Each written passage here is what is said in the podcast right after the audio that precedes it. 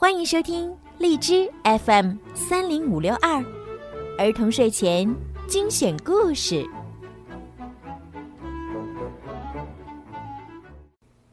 亲爱的小朋友们，你们好，欢迎收听并关注公众号“儿童睡前精选故事”，我是你们的好朋友小鱼姐姐。你们坐过巴士吗？嗯，一定坐过。那么。你们坐过鼹鼠巴士吗？反正我是没有坐过。那么，有趣的鼹鼠巴士会开到哪些好玩的地方？发生什么好玩的事儿呢？让我们一起来听一听今天的故事吧。鼹鼠巴士，温暖的春天来了。今天。小镇是个好天气。沙，沙，沙。老爷爷在用扫帚清扫街道。老爷爷家的狗有时候会冲着地面汪汪的吠叫，被老爷爷训了好几次。其实，在这座小镇的地底下。有一个不为人知的小镇，被这只狗发现了。小镇的地下竟然是这个样子：弯弯曲曲的小小隧道，是鼹鼠建筑公司挖掘的。在那隧道里开来开去的，是鼹鼠巴士。好像，每当巴士从小狗的房子下面通过时，小狗就会叫起来：“滴滴。”下一个停车站是仓库下一胡同，仓库下一胡同。鼹鼠司机精神饱满的向乘客播报。家属大婶儿走上了巴士。他把一块钱投进票箱。人们上午去超市购物，巴士的座位要坐满了。谢谢乘车，下一站，某家的院子三胡同，某家的院子三胡同。巴士在顺利的运行。下一站是葫芦池。葫芦池，因为没有上下车的乘客，所以不停车。滴滴。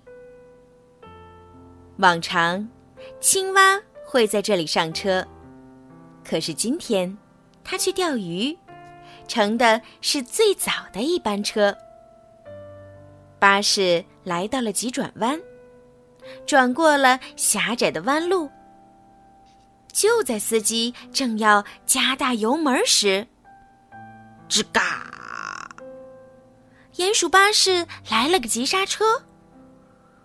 难道是蟋蟀什么的跳到了路上？鼹鼠司机急忙下车去查看。哎呀，在道路的中央，竟然长出了一棵大大的竹笋。这可不得了，早上经过的时候还没有呢。这是因为竹笋生长的速度太快了。司机马上用无线电话叫来了鼹鼠建筑公司的挖掘队。挖掘队一到，立刻喊着号子开始挖掘。竹笋已经长得很大。根扎得很深。嘿呦，嘿呦！司机向乘客说明了情况。嗯，因为竹笋，那没有办法；因为竹笋，那没有办法。麻雀大婶儿和蜥蜴爷爷异口同声地说：“乘客们有的聊天，有的看书，悠闲地等着。”乌龟大叔终于听明白了情况，他也嘟囔着说：“嗯，没有出事故就好啊。”过了一个小时，好大的竹笋被挖了出来。这么大的竹笋，连老资格的挖掘队员都没怎么见过。这颗大竹笋要怎么处理呢？接着来的是修路队和搬运队，道路被紧急的修好了。竹笋被起重机吊上了卡车，载着竹笋的卡车朝着超市驶去。嗯，让各位久等了，鼹鼠巴士现在发车了。